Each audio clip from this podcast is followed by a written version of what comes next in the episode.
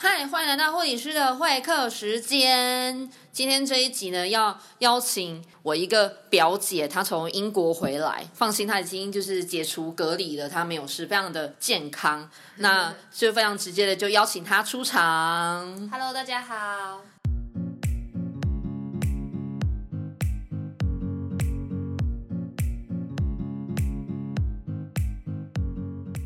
嗨，你要不要就是自我介绍一下？哦，我就是嗯，二零一六年的时候拿打工度假签在都柏林住过一年半左右，然后打工度假签结束就很幸运的第一次抽签就抽到了英国的打工度假签，所以我又搬到了伦敦住了两年。那这段期间我的工作都是在做牙医助理。那今年签证到期之后，我就回台湾。好的，就是要邀请他的时候，就是想要请他跟大家来分享，就是有关于就是英国生活的一切啊。因为其实我第一集的时候有做过一集跟英国有关系的，就因为我的一个模特儿朋友，他也从英国回来，然后那时候他在英国有生病过，他在英国挂急诊，然后我想说。感觉会不会很贵啊？然后他说他免签吧。对他不用付什么钱，在英国的话，嗯，只要你也是拿合法签证，一般来说你要拿签证的时候都会付一一份鉴保费，其实费用也也不低。但是你之后如果是挂急诊的话是免费，是不会收取任何费用的。可是如果是看一般看家庭医师或者是看牙医的话，还是要付一个类似在台湾来说是部分负担的一个一小笔费用。但是急诊是应该是不用钱才对，我记得他不用付钱，大家可以回去听第一集。对，好，然后因为其实疫情爆发的时候，全世界都非常的紧张啦。那因为台湾的新闻都报的很夸张、很严重，然后就是因为他在英国的时候。看台湾的新闻，然后跟我朋友那时候他在英国的时候，他就是觉得他是一个比较容易紧张的人，所以他就会觉得英国很可怕。然后我就会很好奇说，哎，这真的很可怕吗？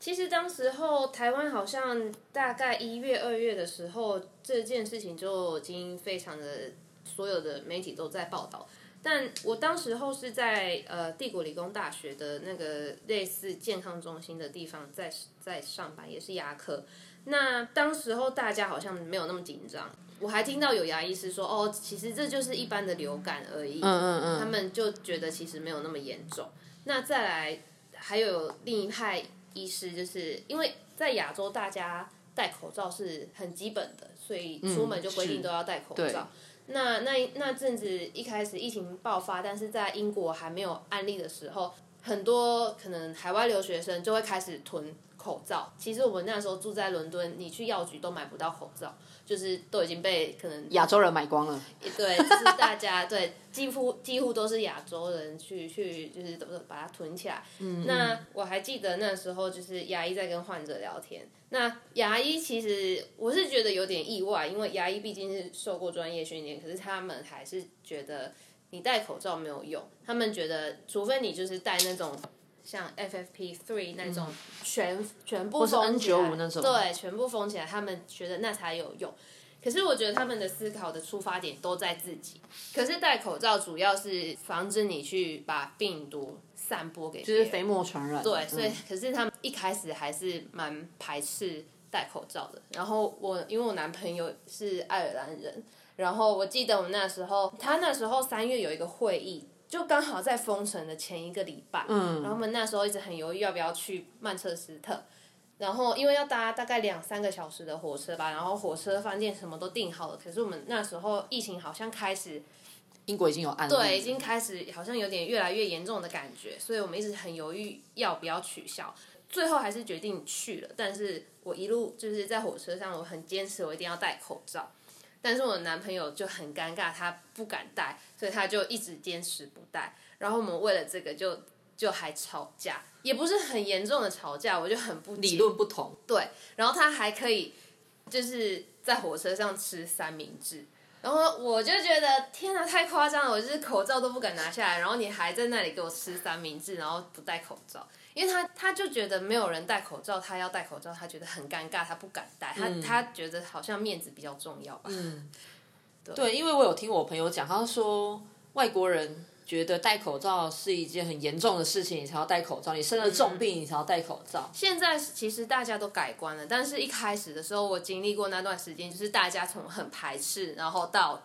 越来越多人开始相信，因为其实最一开始连 NHS 的广告都是提倡大家不需要恐慌买口罩，因为口罩的效效益没有那么高。可是到后期，NHS 它也是一百八十度大转弯，就是说开始宣导请大家戴口罩。嗯，但是我有一点可以了解，因为我那时候在诊所上班的时候，真的没有口罩，医护人员真的没有口罩可以戴，好可怕啊！我们那时候，我还记得我上班的时候，柜子打开可能就剩五盒，然后那个老板就跟你说，这五盒就是这个礼拜的，所以请大家省着点用。对，好几天带一个这样子。以前是一个患者就换一个，可是现在可能哦一整个早上要带同一个，你不能一个就丢。然后他就说好，这五盒就是这个全诊所到这个周五的库存，下礼拜的库存还没有找到供应商，但是希望我们会找到。然后我们心里就想，那这五盒要用完吗？如果万 万一没找到，下礼拜要怎么办？所以大家就很紧张。所以那时候我在猜，NHS 可能宣传大家不要恐慌的囤口罩的原因，就是因为医院没有口罩可以买，可能就是要先留给医护人员吧。我猜啦，这是我的想法。嗯嗯所以呃，你们原本在诊所里面工作的时候就会戴口罩的，对吧？一定的、啊，我一刚开始想说，哇，工作的时候没有戴口罩，很很近哎、我想说医生这么猛哦、一定会戴，平常一定会戴，只要是看看患者的治疗的时候，患者进来就一定戴口罩。那离开诊间的时候是一定要脱掉口罩的，就是规定是这样子。哦，对啊，我进医院的时候，大家都已经戴口罩是一件很正常的事情。对，在台湾我那时候是跟我学姐在聊天，然后她就说，其实以前他们在医院工作的时候，他们其实都没有在戴口罩。我就说，那是什么时候有戴口罩这件事情？他就说是从 SARS 那时候开始。哦，对，他就说那时候 SARS 之前，大家在医院工作，大家都没戴口罩，哇，是因为 SARS 了之后，嗯，大家才警觉到这件事情，所以其实大家进出医院才会戴口罩这样子。我说，哦，原来如此、啊，开始变成这是很基本的事情。对对对对对对对。那因为你刚好提到说你是在英国做牙科助理嘛，对所以你原本在台湾就是做这件事情的吗？对，台湾一开始还算是大大学念书的时候算打工性质，然后开始接触植牙跟手术以后，我就发现我非常喜欢这个行业，所以之后就很幸运抽到打工度假签以后，我一直很犹豫自己有没有能力在英语环境，然后做这份护理的工作，结果就很幸运的找到了。很酷哎，我觉得超超厉害的。因为在台湾面对患者，其实本来就很不容易的啊，因为加上你又不是本本科系啊去做这件事情，对啊其实蛮具有挑战性的。嗯，那你在台湾跟在英国从事这个工作的时候，有什么不一样的地方吗？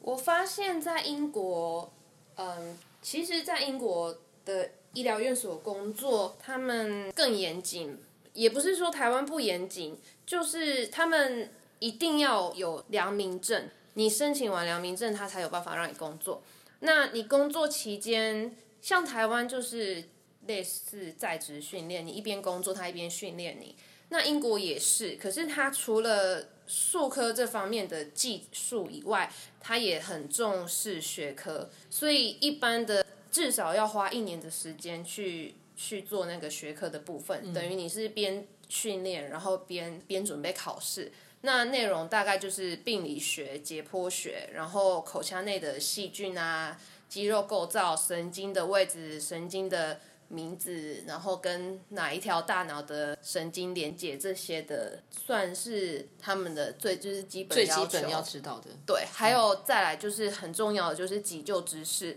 那通常一些比较主要的，例如癫痫发作，或者是患者过敏，或或者是呃患者的糖尿病发作的昏倒，还是怎么样的急救情况，你需要给什么药，或者是嗯，对之类的这些药名啊，还有一些药的类似它是作用对，它是什么？作用怎么怎么口服啊？还是要打针？还是要怎么样？这些都是很基本的。所以它会有两轮考试，第一轮考试就是笔试，那你就写写写写考卷、选择题这样。那第二轮你的笔试过了以后，第二轮的考试就是数科。那数科就是它会有十个站，你可能第一个站的考题是教你怎么急救，嗯，那可能考官他就会一个人演患者，然后一个人演主治牙医。然后题目就会贴在墙壁上，然后你要紧张了吧？对，你要假装患者，你要跟他应对，然后给那个旁边那个人会开始记你的分数，这样子。好紧张，还蛮特别的，我觉得是一个很特别的经验。可是我觉得最难，对我来说最难的还是英文。因为其实我以前就是念外文系毕业的嘛，那以前对自自己的英文其实还算有自信。可是毕竟你到一个全英语的环境，那其实医疗名词还蛮很多都是可能是拉丁文来的啊，就是专有名词。对，很多专有名词。那不一定外文系的时候有学过。对，这真的还蛮难的，尤其是可能身体的。肌肉的名字啊之类的，那里细菌的名字啊那些，只能死背。但我觉得，因为对于我来讲，我可能已经习惯，因为上学的时候有学过医学的。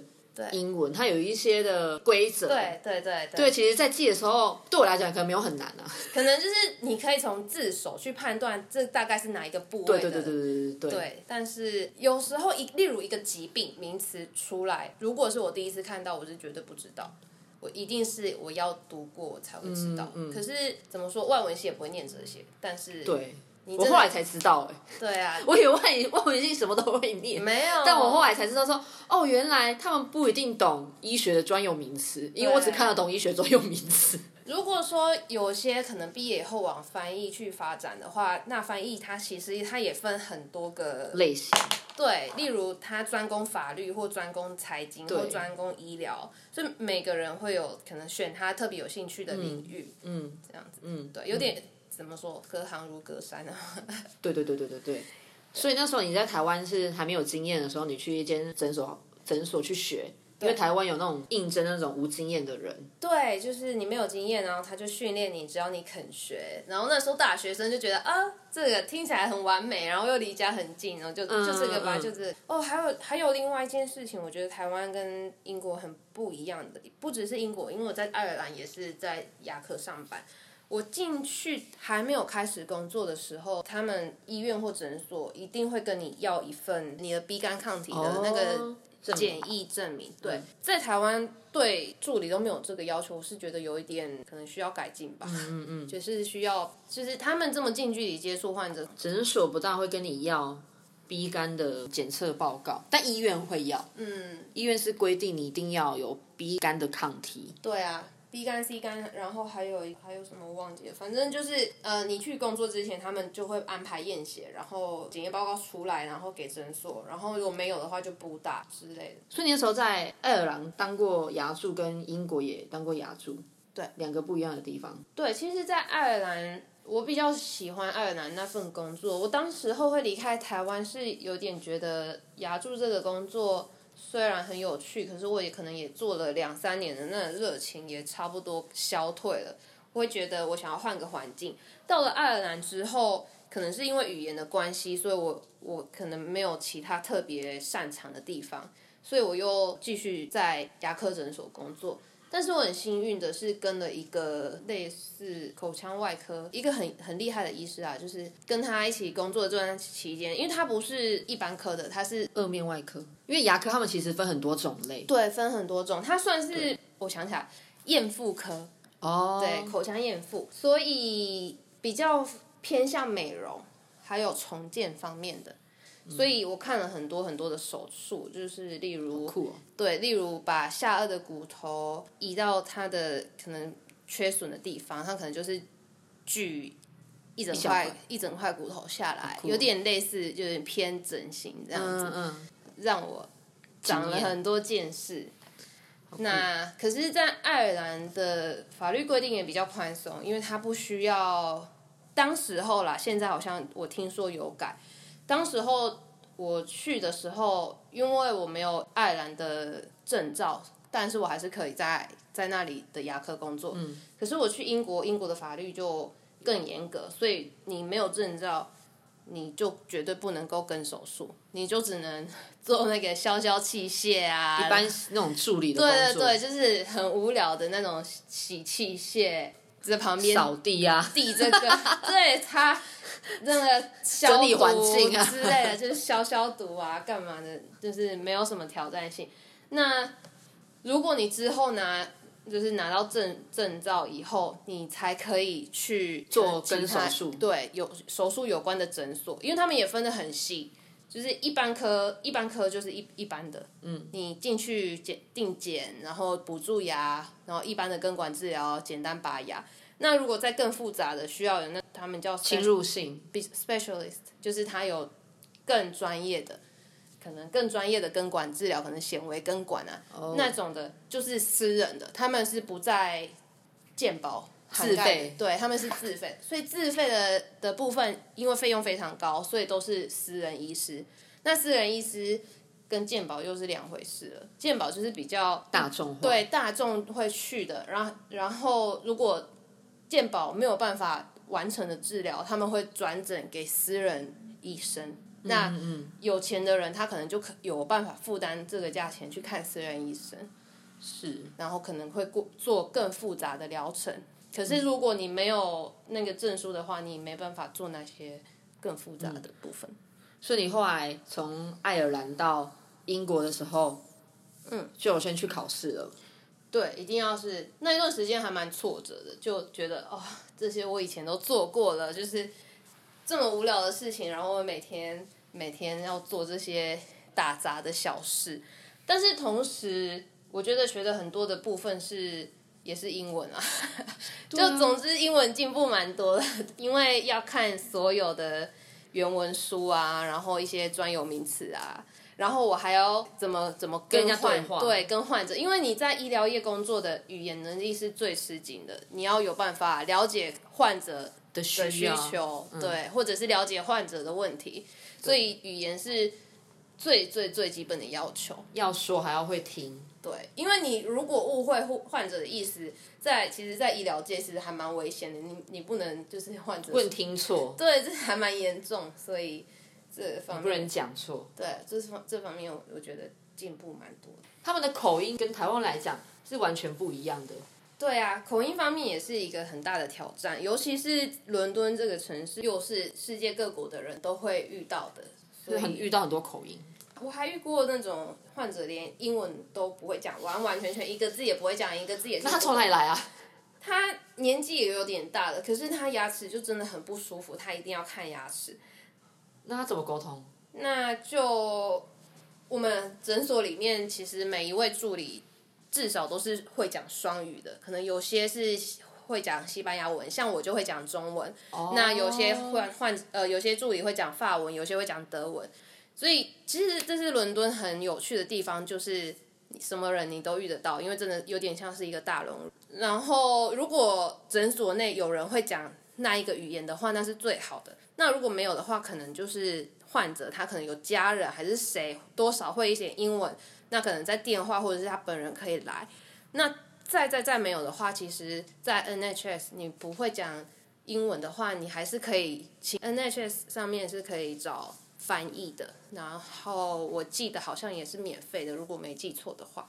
嗯嗯嗯嗯嗯，对，听起来很酷。嗯，蛮有趣的，我觉得这部分。如果你是刚好在收听的话，你是牙助，或者是你想要往牙助来发展的话，其实台湾是很好入门的，因为对有那种应征无经验的人，然后你就可以去那边学。其实，在英国也蛮多应征无经验的。我觉得，其实这是牙柱比较辛苦的地方，就是他一开始的起薪真的还蛮低的，就是低到那种可能你就说勉强度日吧。那你之后你可能你有一个专业，你有一个专精，例如你专精跟刀，那你可能可以要求比较好的薪水，或者是往私人诊所方面发展，嗯，薪水会好一点。那再来的话，就是你可能在医院当老师，其实，在英国的医院工作其实还不错，福利还蛮好的。可是英国的健保工作的一个大缺点就是起薪很低，可是如果你你长期来说，就是你可能在那里工作十年、二十年的话，那个退休金啊，还有一些福利方面，其实是都还不错。哦，所以是英国的医疗业者，他们的起薪都很低吗？嗯，如果就算是医生也是要做的久才有办法比较高。对那做的做的久是？对，呃，年薪也有关系，然后你有没有继续进修也有关系，因为通常可能你。假设说一个医生他毕业他就是一个 GP 嘛，就是一般家庭医生，那就是薪水就是最低的。那你家庭医生之后，你可能你你要更修研究所，还要更专精。那你有自己的的专业领域的时候，就是怎怎怎么说，有点像一步一步你可以再往上升这对，一步一步去去往上爬。哦，好，所以我们最后来整理一下我们刚刚所谈到的内容。第一个就是关于牙助这份工作，在台湾来讲的话，你可以去到牙医诊所去应征无经验的牙助。那假设你想要往国外发展的话，像我们今天谈到的是去到爱尔兰当牙助牙助，或者是到英国去当牙助，那你就要先去找一些的资料，到底这个国家它需不需要有专业的执照？嗯，那去之前当然你需要会那个国家的语言呐、语言是相当的重要的，因为你需要去倾听病患的需要，那你也要会说。你要去为教病人，把一个正确的知识教导给病人，这样子。嗯嗯好的，那我们今天的节目就到这边结束喽。如果你有关于一些牙柱的问题想要提问的话，都可以到我的 IG 的小盒子来私讯我，或是到 Facebook 来私讯我。那也可以到 Apple Podcast 给我五颗星，或到其他的频道订阅起来。我们今天的节目就到这边结束喽，拜拜。